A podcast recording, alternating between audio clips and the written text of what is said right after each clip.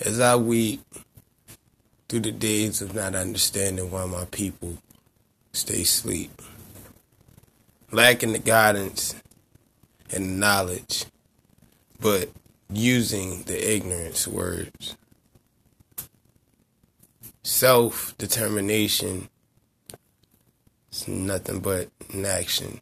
Determination to be pure in this earth, not to be worldly, to lose focus or to regain, to resurface, restart, or regroup, or just be renamed. So many days I questioned my people, never understanding why they do what they do and remain stuck in their own sequel. Is it that I'm not reaching them? Is it that they're not listening? Is it that I'm aggravating?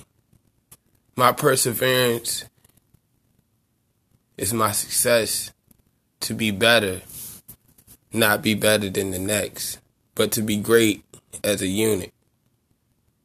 Not to let my people astray, for I'm influenced by great ones, and I follow these leaders.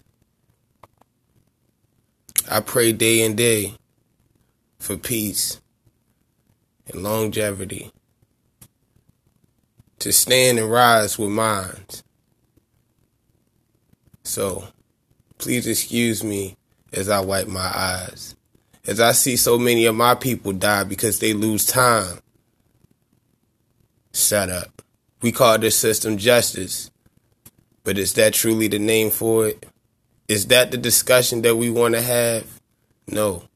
We debate about shoes, cars, and clothes, houses, jewels, a white picket fence, a good credit score. But what do we do after we get it? We pretend that happiness is in numbers. I pretend. No. So I sit here and I listen to this window drop against my windowsill only to see that it's nothing but tears from our ancestors pouring over us. Some people do change, some people make change. Some people roll with the punches. And some of us are looked at as insane because our intellectual side is projected to be evil. How can we stop ourselves from falling? The constant battle was between us? No. The constant battle was between each other? No. The constant battle is within ourselves. So as I dwell on these words, off the top of my head, nothing is written. And none of the words that I'm saying is absurd. But understand that just because you young man, you serving them birds off that corner, and you, my sister, looking pretty and selling your body just to be friendly, but in your soul you feel empty, nah.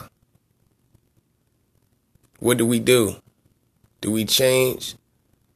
Do we uproot ourselves or do we be content? For me, sometimes I feel like my soul is heaven sent. But me knowing that it's my ancestors that breathe inside of me that give me the blood, that pump the energy into me that make me want to make a difference. For you, I ask the question, what do you do? What is your efforts? Soko.